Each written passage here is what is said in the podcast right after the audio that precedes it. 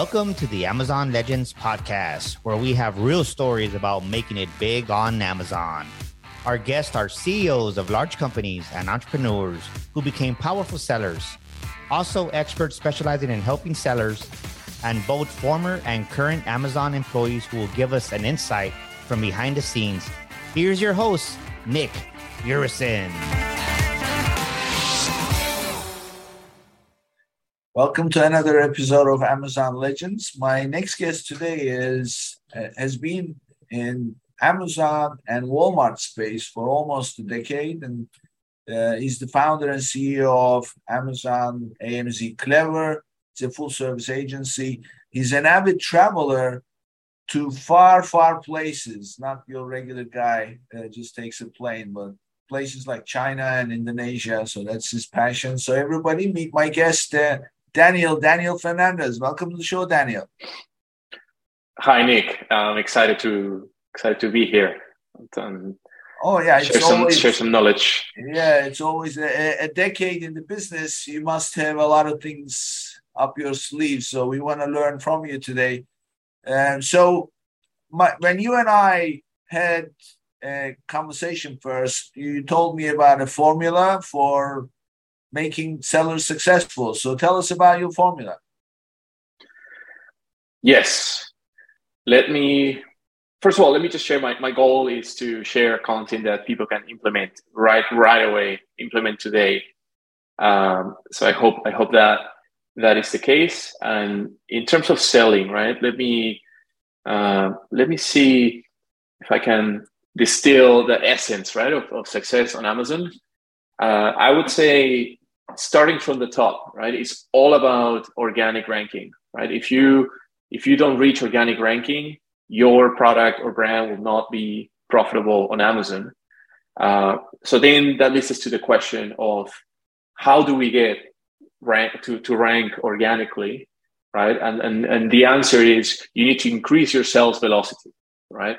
For the specific keywords that you want to rank uh, so then if we walk a step back and, and we say, okay, how do we increase the sales velocity? So hold on um, You, you, you've gone too far already. All so right. First of all, why do you want to increase your organic rank? So at the at the top of the list, right? When you are ranked organically, that's when you profit on Amazon. That's when you get more people to find your product and also the sales that you get from that placement, right, from that organic placement, are profitable sales. So that is that is the ultimate ultimate goal um, when it comes to Amazon. It could be it could be done, uh, you know, quickly. It could take a long time, but ultimately, uh, unless the brand has really deep pockets, you know, and, and has other ambitions, uh, that is that is the goal. Yeah. So, I mean, uh, when I say you've gone too far, because, you know, we, we're talking, you and I know, but people listening, they don't even know what their rank is, right? So, this is called bestseller rank or BSR for short. If you go to any product page and you scroll down like halfway through the page, you will see what your rank is or what the rank of that particular product is. So, and they, they call it bestseller rank and it's done per category. So, what you are referring to is whichever category a product is in, you want that number to be as small as possible, right? That's what you're talking about. I want to, I want to uh, actually talk about a different measure of success what you described right here is one measure of success. When I meant ranking, I meant a, a different one, which is uh, when somebody searches a keyword, where in the search results your product appears for that specific search, for that specific query. That's what's, what I call um, organic ranking, uh, which is is another. What you mentioned is another measure of success. Uh, that's important but it's not something that uh, you know we in my opinion we should be looking at every single day uh, because it, it you know it, it follows. it's the what happens after you have ranked for many keywords, right? It's the, the effect of yeah. already having ranked for many keywords. I'm glad you mentioned it that way because uh, that's what I was hoping for. Because you see, a lot of people don't really understand. Uh, so, what to again for the listeners' uh, benefit, what we're talking about is step by step success for a listing that will lead to your overall success. Your overall success is the rank that, that I was referring to that shows up on the page for the category. But how you get that up there depends on what keywords you are focusing on with your PPC campaign, with your whatever campaign you're running when you launch your product or ongoing. And so the goal is whatever the keyword is is that the Amazon shoppers use, your name comes up or your product comes up in the search results. That is the rank you are referring to. And Correct. and that that rank, unfortunately, you can't see it anywhere. There's no number, but you have to stay on top of it. But it is driven uh, by many many factors that we'll get into in a second. So ultimately, if you so why is this important? It's important because if you have a product where you focus on 10 keywords versus 50 keywords, it is much, much easier for you to focus on 10 keywords and achieve very high rank under those than go all over the place, right? And that will ultimately give you a much better exposure. Uh, is that the case? Yes and no. So the and let, let me let me explain. So the back to the example, organic ranking is everything, right? Uh, um, but then the question is, okay, well, what are the keywords I should I should rank? And and maybe Nick, maybe you can relate that there's a lot of courses out there, a lot of people that talk like, oh yes, you want long tail keywords and all that, but in reality, when we look at the data, and we look at a product that's already very successful, most of their sales, more than 80% of their sales, will come from a handful of keywords, 10 keywords uh, at most. And then the remaining, you know, the tail, right? The remaining 20% will come from a combination of long tails and unrelated and all, all sort of all sort of keywords. So that's why I say yes and no because the main focus is um, on identifying those handful of keywords that your product will get most of its sales ever, right? And once they have identified, to really, I mean, test them and to do, there's many things we can unpack, but uh, some some budgets will allow to go after all of them. Let's say there's ten of them. Some budgets will allow to just go for one of them at first, right? And then win at that one to then move on to the next one and then to the next one. Obviously, brands have more budget. We can do the 10 all at once, right? But that that is what I um, that is a common mistake I see. Uh, you know, sellers saying, "Okay, I'm gonna win uh, going after the long tail keywords," right? And what's what's gonna happen is you'll you'll the, the, the person will move a few units here and there, but it's it's going to be very low. It's going to be crickets. It's not going to rank, um, and it's going to be very reliant on advertising, right? And when you're relying on advertising, the only winner is Amazon. Uh, you know, the seller wins experience. Uh, it's like the old saying, right? When a when a person with money means a person with experience. After a while, the person with experience becomes the person with the money, and then the person with the money becomes the person with experience no so so that is what we we want to avoid i see so what so what you are suggesting then is when you launch you launch with focus on fewer keywords with the purpose to dominate them so that you can increase your ranking as high as possible is that right yes yes it's it's identifying the and it again over and over again that we've done this. It's always it's not a secret. It's always a short list of keywords, ten, you know, twenty probably the max that cause most of the sales for a product. So back to the original question, your mission, your most important mission is finding out what those what that short list of keywords is. That 10, sometimes it's less, maybe five to 20 keywords uh, that the competitors, your competitors, uh, you know, uh, provided that they are apples to apples, right, in terms of your product and their product, right? Uh, finding out where they're getting their sales, what are the keywords they're getting their sales, most of their sales. Once you've identified that, then the marketing is all about those keywords. There is very um, disciplined uh, tracking, monitoring. You know, we, we leverage technology to do that. And then making sure that there's an ad budget and knowing what to do with that marketing budget.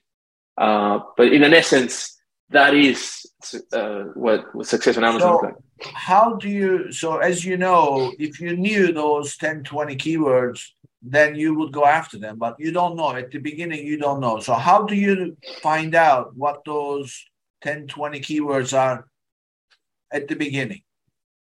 Yes. So there's many people out there with their own systems. I'm going to show them our system, the one that we use with our clients, the brands that we work with that you know we've been able to to bring good results. Um, the you you always need to start with uh, a seed keyword, right? And the seed keyword it, it comes from knowing your product, right? If you're selling a garlic press and it's a stainless steel garlic press, you know, with uh, rubber handles and maybe dishwasher safe, right? You know, your main keyword is going to be gar- your sorry, your seed keyword is going to be garlic press, right? That may not be the keyword that we're going to go after and do all the marketing. It's just a starting point because from this main keyword, if we type it in on Amazon, we're going to get competitors that are going to show up for that keyword, right? Um, so then we, we basically we, we want to grab the top competitor that appears in those search results, right? When we type in our um, seed keyword.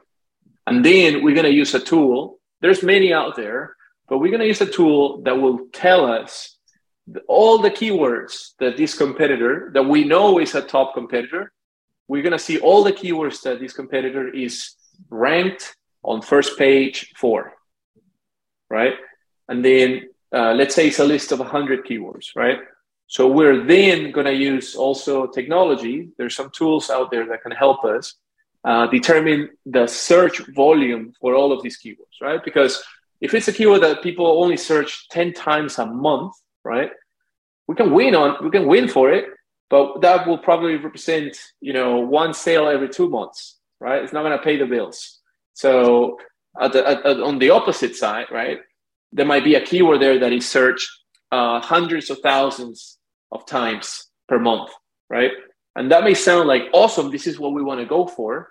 But then we look at the budget and we have a thousand dollars a month budget allocated or three thousand dollars a month budget. That's that's what the brand can spend, right? So it doesn't make sense to go for that too ambitious of a keyword. So based on that budget and also based on how uh, relevant we are to that keyword, we want to choose right? And to give you an example, let's say at the very top is the key. The, we look at our competitor, we do this reverse engineering analysis, right, of the keywords they rank for. If we see for the keyword garlic press, stainless steel, or you know, stainless steel garlic press, we see that that keyword they rank number one on Amazon organically, meaning you type in and then they appear number one at you know at the top of the page right? And we see that that keyword gets i don't know 5000 visitors or people searching for it per month right? It would be very and, and we look at the product these competitors selling we see it is a garlic press and we see it is stainless steel and we also see has good ratings right? It is safe to assume they are getting many sales from that keyword. They were they're getting uh, more sales than the number 10 product on that page, right? So using this criteria, we, we call it internally, are we apples to apples to this competitor? And also, are we apples to apples to this keyword? Or are we apples to oranges, right? For example, if we are selling a stainless steel garlic press, right? And for the keyword stainless steel garlic press, we would be an it's an apples to apples comparison, right? But for the keyword, you know, plastic uh, garlic press, we would be apples to oranges.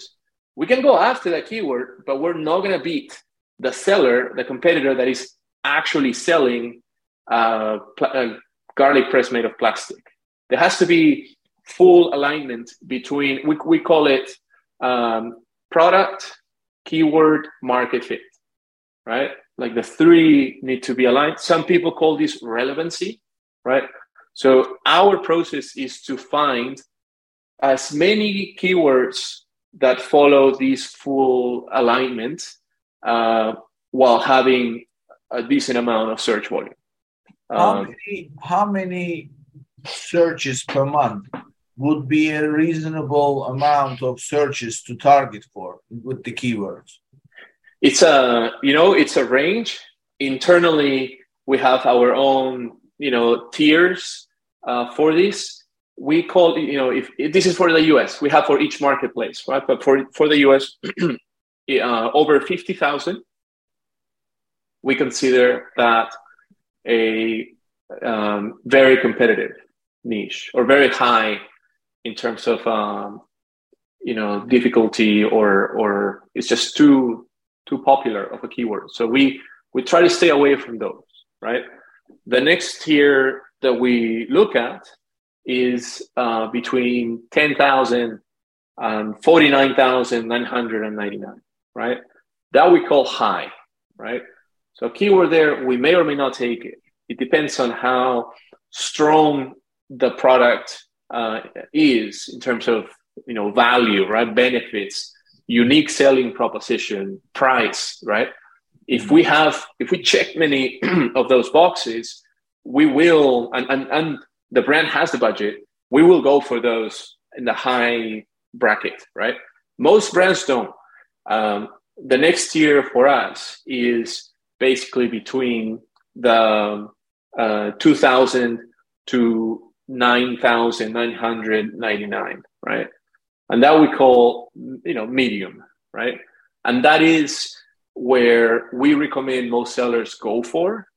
Uh, and that's what we do most of the time because these are these are keywords and again it has to be perfect alignment between what we're selling the keyword and the market right a perfect uh, alignment there as long as that is the case uh, we go after keywords in that range because they are often overlooked by sellers.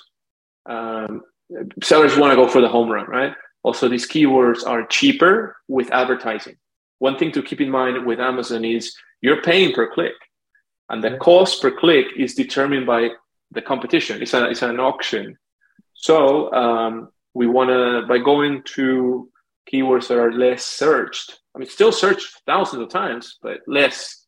Uh, you're going to be going for a cheaper uh, pool, right? And then below that, you know, between, uh, I think our, our, our uh, low tier is from um, 200 to 1,999. We have some there, and then below that, below two, below know 199 searches per month and below that is our very low tier that we um, we just we added but we don't expect much from there just because of the traffic. So out of those so let's say that let's take a middle of the road approach where you targeted a keyword with 5000 monthly searches. Yes.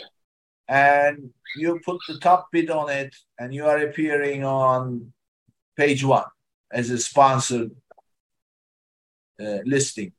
Now, what is the click through rate in your experience you get on a new launch versus a mature launch uh, listing? Yeah, um, you know we're we're we look at the click through rate. However, we we our main KPI is conversion rate, right? Because and and oftentimes we have seen click through rates to vary a lot, and to the point where it's still acceptable. Uh, but conversion rate needs to be uh, either on or off for something to to work, right? Uh, in fact, uh, I mean, I'll give you an answer. So uh, around one percent click through rate, if your ad is showing at the top of the page, it's good. It's good, and most likely it is resonating, right? But then it nothing really matters unless you convert, right. and that's why we we focus so much on the conversion so, rate. So I have conversion rate is my favorite subject. I can talk about it all day long. So, and we can dissect it in, in every way. So, first, let's start with the definition of conversion rate. What do you define conversion rate to be? Yes, good, good question. Uh, because Amazon used to give you a wrong calculation of conversion rate, in my opinion. Uh, we calculate by um, basically orders uh, divided by sessions, and sessions are unique visitors to your Amazon listings, right? There is a 30 minute expiration date for a session, right? Like if you visit a product in Amazon within the, within 20 minutes, you visit the product many times, it will only count as one session, right? But if you visit it an hour later, then that will be two sessions. So it's a very good, it's a very well adjusted metric. We do it by um, by the order. Amazon used to do it by the unit, and the issue with that was, you know, sometimes people bought five units, uh, and if there was only one session, right, that would be a 500% conversion rate. That doesn't mean doesn't mean you're gonna go in and put, you know, five thousand dollars of advertising budget behind that because it may have just been a one-off. One time, we had a client that uh, and this is not just on the right what I describe right now is on the overall, but then PPC also has its own conversion rate. Right. We had um, somebody click an ad, and the product we were selling bought like a hundred units, and these were product a product that had I think a hundred dollar price point. So it was a lot of revenue, right? Sure. And then the client look at the campaign, and he sees like a you know 0.01 percent ACOS, uh, and he's you know started like, why are we not putting fifty thousand dollars advertising here? And then yeah, yeah. I mean, uh, the answer was like, hold on, this is uh, we'll take it. This is awesome. We'll take it, but this is uh, not something that we should expect, nor make a data-driven decision on that because it's it's a one-off. Well, I want to unpack several things that we just discussed because these are so fine points, uh, but people need to understand. So, first of all, we started with targeting a keyword that's getting X number of searches per month. So, that's, we said, for the sake of example, 5,000 searches a month. X number of people will click on it. Now, those clicks may be coming from your paid campaigns where you rank, you bid on it, and then you showed up at the top, or they may be clicking on just organic listings or organic uh, results because I'm sure that people uh, have seen sometimes the item, the same item appears on the same page twice. One at the top that says sponsored on it, that means they're paying for it, and one somewhere in the middle because they that's where they are ranking for that keyword. So people can choose to click on either one. But nevertheless, if they click on the top one, they, it's costing the, the seller money.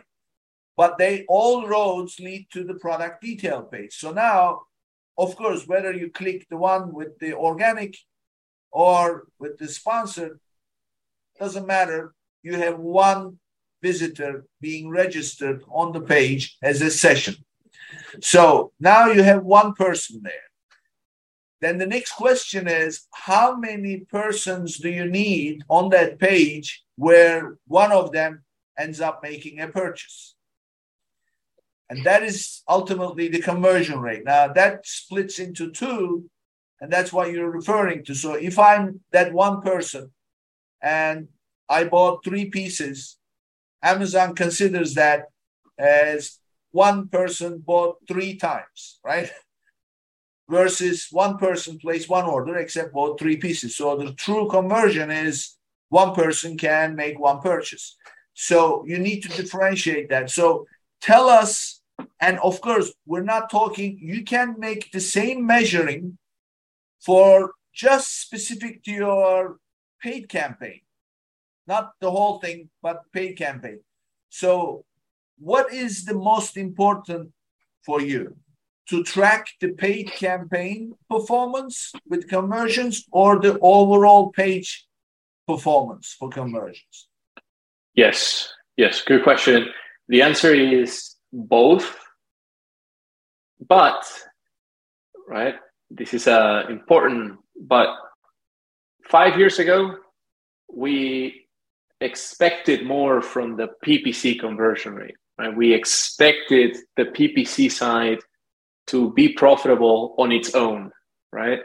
It was more siloed. Today, brands that silo the PPC performance from the overall performance will not rank their products, will not go anywhere, right? Amazon has become, and some people may not like to hear this, but has become a pay to play platform, right? And we can complain about it. We can say it's too complicated, too saturated, or Amazon should do something about it. Or we can work the system, we can leverage the way it's working today and grow and make some sales, right? Um, we choose to do the other way. Uh, because of that, we look at um, a lot of the KPIs that we look at are account wide. For example, uh, what we call uh, you know ACOS is in PPC terms. ACOS is your ad spend divided by your ad sales, right? But then we also look at something we call real ACOS. Some people call it true ACOS or TACOS, right? Which is your ad spend divided by the total sales, not PPC sales, but the total sales, right? That is a more um, more effective metric because the PPC efforts you're making, again, um, we go back to why we're doing things, right? The only reason we do PPC is to rank our products for keywords or to sustain our rankings that we already gained. That's it. If we if we try to um, if we try to make the PPC silo profitable, uh, what will happen is our organic rankings will go down, will suffer, right? It's like trying to drive your car long distance, but staying on first gear, right? You will burn a lot of fuel. Uh, you, you, you will, you know, not go anywhere, right? And, and maybe even break your engine. That's what is happening right now. So, uh, but this is what you're talking about is ACOS and TACOS. Uh, but th- those are different than the conversion rate. We, uh, when it comes to conversion rate so you ultimately you're spending money you spend $100 to generate $300 from those clicks that you spend $100 for so $100 versus $300 that's your acos so you have 30% and then uh, you also because you spend $100 in advertising people and, and you showed up on those keywords you also rank up and as you rank up you get another say $700 worth of sales from your organic yes. appearance now yes. your $100 advertising spend generated $1000 in sales so that's the TACOS you're talking about however yes. what i'm talking about is use with your $100 advertising spend you send 100 people to the page and out of those 100 people, maybe 30 of them, make it easier, 20 of them bought. So you have a 20% conversion rate, right? Yes. On the page. However, you may bring with the same example, you appeared organically. Instead of 100 people coming to the page, you had a thousand people come to the page. And out of those thousand people, you got maybe uh, 50 people purchase. Yes. Yes. So now your conversion rate 50 divided by 1,000 versus on the other one 20 divided by 100. That's what yes. I was referring to, not in the monetary term. So which conversion rate ultimately matters to you? Yes. Uh, if you're watching the overall one or the PPC driven one? Yes. So end of the day, the one that weighs more for us is the overall account wide conversion rate, right? However, the PPC conversion rate usually predicts your overall conversion rate. Right. And and also let me give you an example, right? Let's say we launch a new brand. Month number one, we're not going to have any organic ranking. Therefore, uh, it's safe to say 100% of all of our sales are PPC sales, correct? Month number two, we started getting a little bit of organic ranking, right? Maybe we end month number two with 90% of all of our sales from PPC, 10% of our sales from that little organic ranking, right? The following month, let's say becomes 80% of our total sales from PPC, we can follow all these all the way to it becomes 50-50 and maybe past that point. In fact, the sweet spot we look for is around um, 65% of sales from organic, 35% from PPC, right? But that takes a while. Um, as we walk through this process, right, we are paying attention to the PPC conversion rate first because it's going to predict the what's going to happen next. If you at the beginning you never get a good PPC conversion rate, you'll never see the you know the the daylight, so to speak. Right. Right. Exactly. And and to add to add one more thing to that is uh, because I know you might that you might be asking this next. What is then a good conversion rate? And and the answer is is relative, right? Let me give you an example uh, we've sold, we've worked with brands, right, that sell products for ten dollars, right, and for that brand at a ten dollar price point, ten dollar price point on Amazon is what we would consider an impulse buy, right? And here's there's it's a whole conversation, right? Impulse buy listings, you need to make them uh, make them more emotional. You need to make them more lifestyle, more you know because people will not read the text. Doesn't matter what you put in there. You know, people won't read it. You can put, in fact, you want to put very short bullets, like five, five to ten words, right? Because it's an impulse buy. Um, a conversion rate, a good conversion rate for a product like that, I would say has to be above twenty percent, right? On the other hand, right? Uh, let's say we have a client, we're selling speakers, um, expensive speakers, right? The ones that uh, somebody with very, very, you know, very high standards on, on listening to music and so on will, will want. These speakers, they cost around $500, right? Nick, a, a good conversion rate for, the, for us for those products is 1% to 2%. Really? With 2%, with 2% we're, we're celebrating. Really? Right? Oh my God. So, so that's why AC, uh, true ACOS or, or TACOS or, or, real ACOS, uh, also uh, ROAS, uh, we call it true ROAS or real ROAS. That metric applies to any account, high ticket, small ticket, but conversion rate is relative in terms of what is a good one.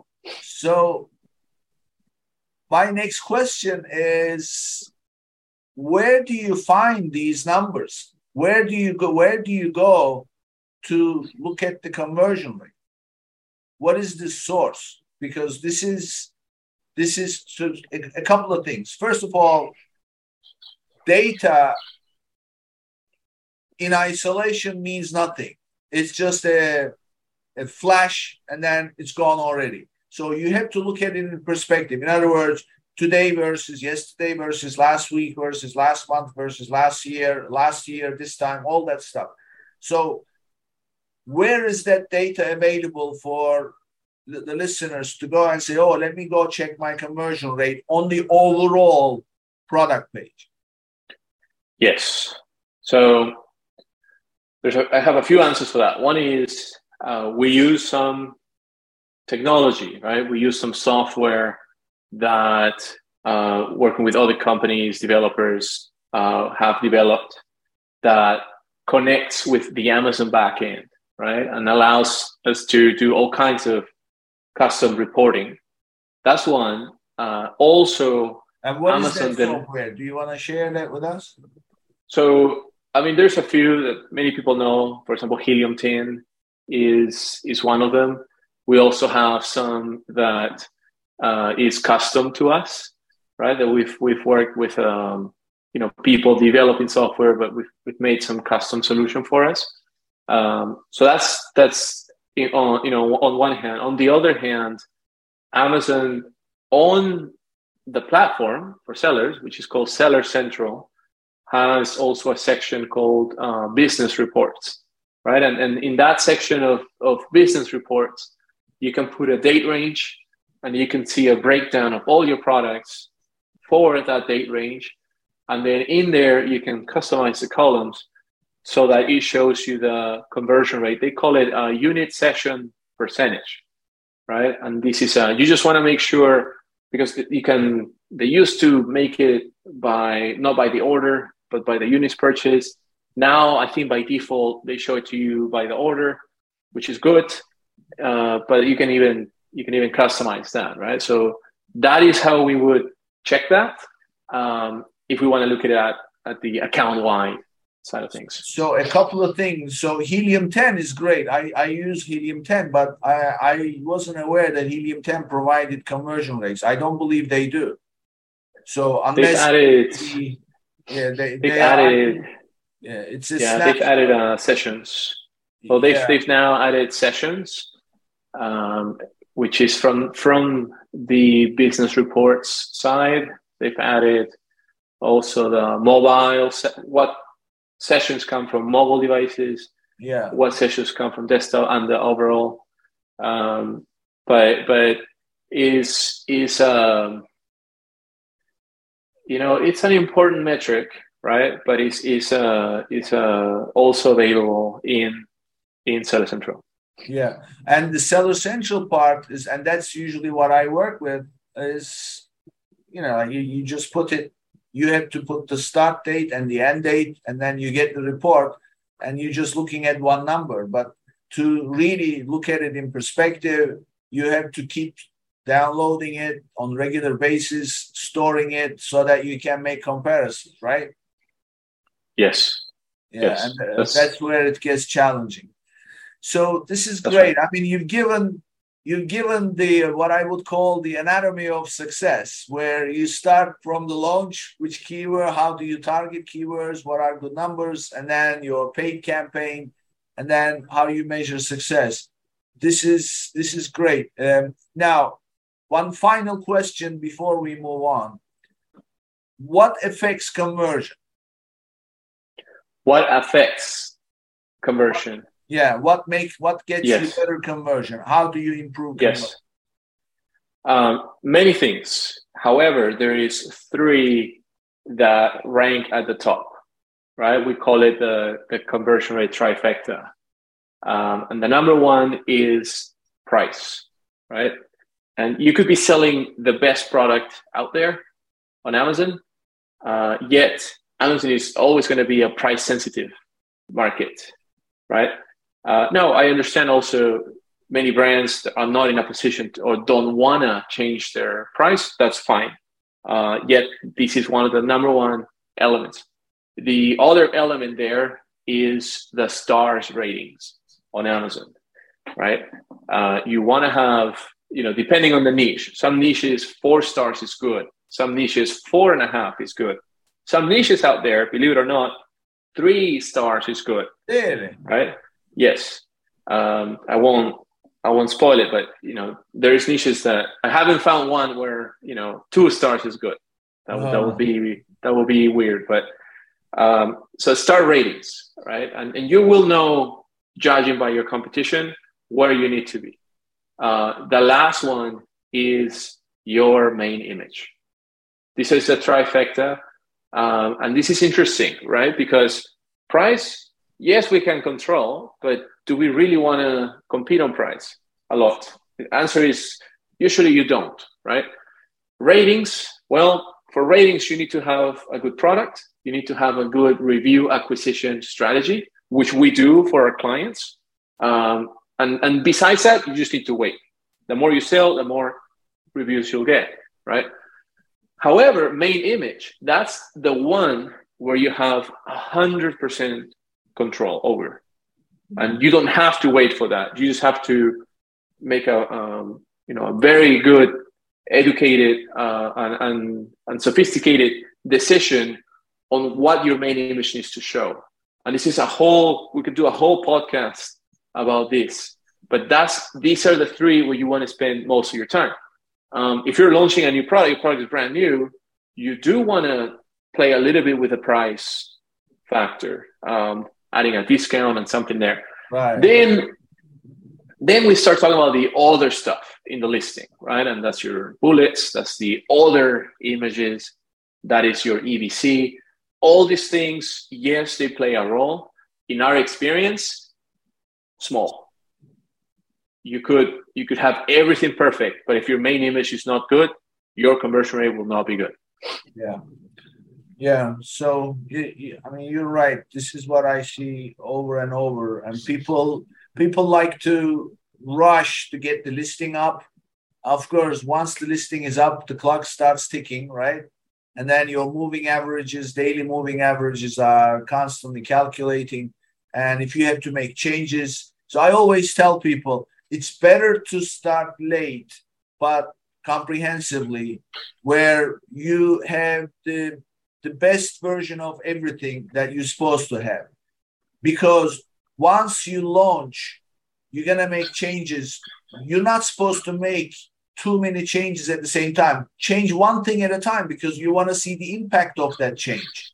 Which means that if if let's say you rushed it and you launched with the wrong main image and you assume, oh, you know, I'll, I'll just replace it. Well, main image is not going to be the only thing that you're going to have to replace. There will be other things. So now right. you're going to say, okay, let's first change the picture. Of course, change it today. You're not going to change something collect, tomorrow. You have to wait. Collect data. Before you know it, three months have gone by and you are just testing. Why? Because you launched it too soon.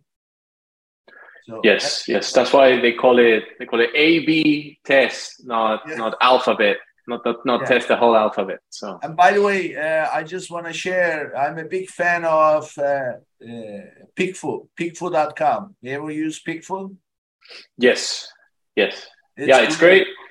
And and also now Amazon has their own something we do for our clients. Amazon has enabled a, a feature called Manage Experiments, which allows you to do A/B testing with your own products with real Amazon shoppers, um, which we have found is even even more. Uh, PickFu is great, but this is even more accurate to yeah. to what you're trying to achieve. That's great. So uh, tell us if you could change one thing in Amazon policies for third party sellers, what would that be? What would that be? That's uh you know, pick one. To pick one is the challenge, right? Yes. I I would say, I would say it's um, you know, not not exactly what you're asking, but I would say Amazon should not be allowed to sell their own branded products to on their platform. Like if I could change one thing, happen to change one thing, it would be you're either a platform where sellers can sell or you are an e-commerce website selling your own products uh, but both is something that um, i see a strong conflict of interest because we have seen brands, clients that we worked with, we got all the way to the top, and then you know sooner than later, Amazon launched their own version of that, and they don't play by the same rules. They put it at the top. So that would be one. Um, another, and I, I have I have many of these, right? But another would be to uh, allow, for example, to to interact with customers much more. Um, Amazon is, is this one. They're listening to my prayers because, for example, something that we've been doing for our clients now is you have the ability to people have people can follow your brand just like on an Instagram uh, account. Now people can follow your brand, and you're able to. We're finding some strategies to engage with people that are following you sending them messages and whatnot. Uh, but still, you are um, they're bound by pre-written messages that Amazon uh, gives you. You cannot type whatever you want, right? I think it's a very exciting step on the right direction, and I'm looking forward to see what Amazon will, you so know, develop there. Interact with customers more. You're talking about allowing sellers to be able to interact with Amazon customers? Yes. Yeah, yes. that's heavily regulated, right? Because they don't want the sellers to tell the customers, go buy on my website. I think it's uh, they're gonna have to do that sooner or later. Uh, in fact, in the last few months, I think they must have had some kind of board meeting where they decided, like, okay, we're gonna start giving more data to sellers. Right? In the last few months, Amazon has been very prolific at opening up more data points to sellers. Uh, one that we have access now uh, on beta is remember earlier we talked about all the tools that you can they, they give you some estimates of search volumes per keywords we are now getting the that search volume from amazon themselves from the source so it's it's as yeah. accurate it's real it's real data right and yeah, uh, yeah. yeah it's allowing us to to be more dangerous. Yeah. So that's great. So tell us a little bit about yourself. Where where uh, where do you live, and where you grew up? Awesome. Yes. Uh, so originally born raised in Lima, Peru. Uh, then I lived in the States for many years till I decided to uh, move to China. I I had started my agency here and started growing it here. An opportunity came around to work with some brands over in Asia. So went to China, lived there for three years. Uh, I actually got to learn Chinese, and you know it was an amazing experience uh, because I learned the way Chinese sellers, Chinese brands do Amazon, also the way here in the West that we do Amazon. So I'm, I have a very nice uh, perspective from both sides uh, that allows us to be very strategic, very very smart, uh, clever. Right. That's that's why our company is called AMZ Clever. Um, from there, I lived in Bali, Indonesia. That's you know during the uh, pandemic. Now I am uh, based in uh, South Florida. I mean West Palm Beach, and you know my team is is fully remote. I have people here, people in Europe, Asia, uh, and being fortunate to to you know travel around a bit. So where did this uh, interest come from? Is in terms of first of all working on such a complex platform as Amazon, and then traveling to places where some people would find too far, too inconvenient, different language. Yeah. So for you, it looks like you know the more challenging it is, the more you gravitate towards it. Is that the case? You know, I thanks for asking that. I would say I've been I've been motivated a lot by difficult things, challenging things. I think they're, they're the ones worth pursuing. Uh, so many years ago, and this was started as a as a dream, if you may, was could I build a company that um, makes me location independent, right? While helping adding value to brands and be able to to make sales and and grow right um, and around that time is when i learned about amazon right? And i learned about uh, i mean I, I originally started selling i was living in san francisco and i had a good job in tech and i started selling. And my first you know brand did so well that i made probably that uh, i rushed into the decision of leaving my job. Uh, living in an expensive city, I realized that that with a product business, you actually need to reinvest to make buy more inventory and more inventory, more inventory. So I very quickly realized, you know, I'm gonna I'm gonna shift this to a service based business, uh, and I never looked back. Right, started working with clients and brands and growing and growing and hiring people. Um, and but the, the question at the beginning was, can I do something that makes me location independent? I'm so grateful for the internet. Right, it's such a wonderful thing that I think many people take for granted. Right, uh, that allows us to live amazing lives. So um, that's what basically um, you know that was the idea, and then it, it got executed, and, and to this day, and I have people in my team, for example, that you know uh, we're a very friendly company in terms of work and travel. You know, like it doesn't matter where you are as long as your work gets done you know, I have a person in my team that every three months she goes to a new country and is seeing the world, you know, as as, as so as why go. why did you want to have location independent business?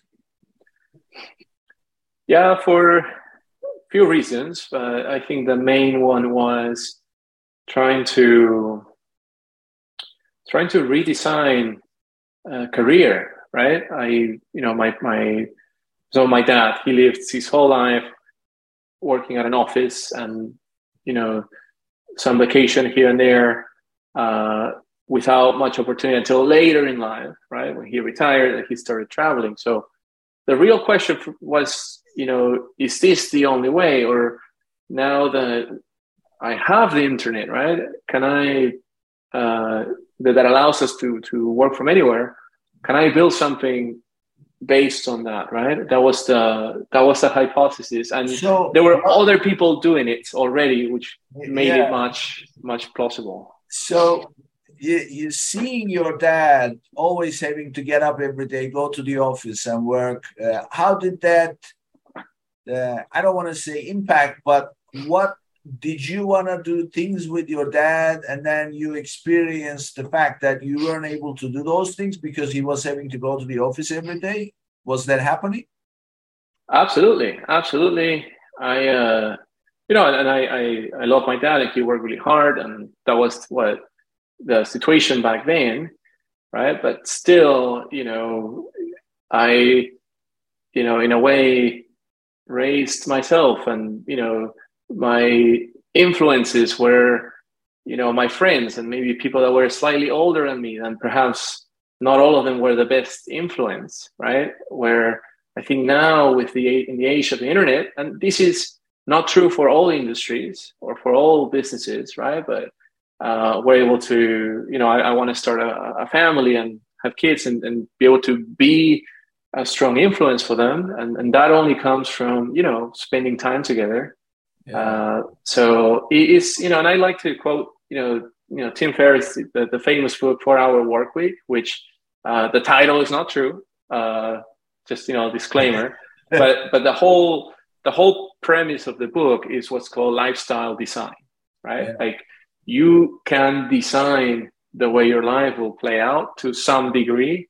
There is always room for random and unexpected, right? But it is, and, and I have a I have a coach that I, I interact with a lot, and one of the favorite favorite things that he told me is, uh, you know, do the hard thinking once, right? Like instead of have to problem solve each time or you know bump your head against the wall, just right now spend the time to actually think things through really hard, right? To come up with the proper structure or the plan or the strategy. Uh, humans, you know, we um, and I'm going to sound like a like a help self book now, but we are the the only species that has the ability to plan ahead, you know, and nevertheless we plan very little, Yeah. Yeah. So you know, I I I heard somebody say something similar. So a long time ago, and I believe that you know these athletes that who become wildly successful. For example, Mark Phelps, you know, great swimmer.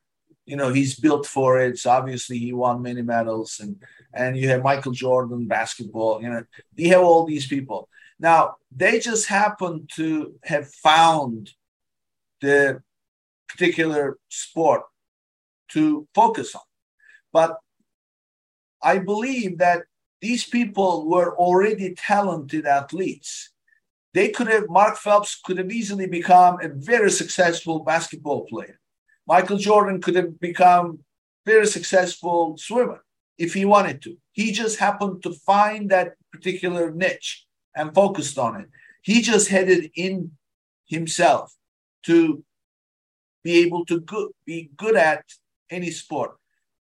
The reason I'm telling you this is for you, really, what I'm hearing is not because the internet made it successful, because you developed a dream. I think what you were looking for was you had an experience growing up wanting to spend more time with your dad. And since he kept going to the office, you said, I'm not going to have this in my life. And I'm going to create a life that will allow me to do the things that anytime I want to do them. And internet just facilitated it and the Amazon business just facilitated it.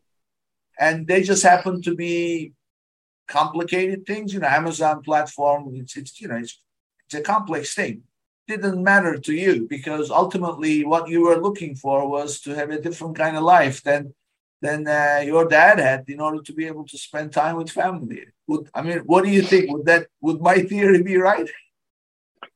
You know, now we're getting into uh, uh, you know, chicken or the egg, and, and I, I don't, I don't know the answer, uh, or you know, whether we are in control of our destiny or or or not. That's a very interesting question, philosophical. I think that, that yes, to to some extent, right? To some extent, our our history, our background, right, determines how we do things. We we tend to, you know, run away from, you know, pain and towards pleasure, right? We try to make our life and, and then we get into very psychological stuff right? Like yeah. you know people that grew up with um, i don't know always being you know bullied uh, often later in life become bullies right? So so it's very interesting right? Uh, but i think i think one, one you know back to what you mentioned it um, and, and, and in terms of advice for others right? Like i've i've stuck to this business for the last six, seven years, uh, plus some more, right? But just this specific agency and really kept at it, right? And, and I heard it takes about seven years to, you know, get to, to a point where the business is optimized to, to be somewhat successful, right? Um, less than that is great. And sometimes it's luck, you know? So sticking to, sticking to it and, and, I think that that is also something very important in this in this day and age of instant, you know, gratification. Yeah, well, you know what they're saying: the harder you get, the harder you work, the luckier you get, right? So, so yeah. this, this is great, uh, Daniel. So, give us your contact information for anybody uh, who uh, needs your services or needs to reach out. How can they reach? Yes, you? yes, absolutely. Uh, best way to reach me is uh, email daniel at amzclever.com. I try to, uh, you know, get back to everyone, whether it is to inquire about, you know, working, uh, helping your brand or just to, uh, you know, an introduction, just to, to network formally or informally, uh, shoot me an email. then my website is also amzclever.com, but best way is, is via email. Great. Thank Men- you. Mention mention uh mention this show. Mention sure. the, the Amazon Legend show that you you know you heard us uh, speak there. Well, we will put your information on our website together with your contact info. So I'm sure people will reach out. So you have given very specific. You, you you said something at the beginning of the show. Anything anybody hears, I want them to be able to take action, and I'm sure they will. And with that, um, thank well, you. I want to, if it's all right, I want to add one quick tip, something that to to fulfill that promise from the beginning. Uh, I would say uh, on your Amazon, go to your brand registry. Uh, you will see at the top a green banner. If you click on it, that's going to take you to the unique brand registry for this. Going to take you to the new brand, uh, search query performance, and that's going to be the place where Amazon is going to show you all the keywords your products are um, relevant for, and it's going to show you your own uh, uh, purchases, not for PPC, but for actual organic sales. Uh, and then you can cross check that with the brand analytics search term section. You can see the top sellers in there. And then you could plug in, for example, if a top seller for a specific search term uh, on the on the brand analytics side, you compare that with in the search query performance, where Amazon is telling you this keyword has a total of 2,000 purchases per week. And then you see on the other side, this product has 25% of all the purchases for this keyword, then you know that seller is selling um, uh, how much is that 500 uh, units or, or purchases in that even week. So there you have it. That's great. Thank you, Daniel. This was great. My pleasure. Let's do it again. Uh, sure, we'll do. And um, and that brings us to the end of another episode. And I'll see you on the next one.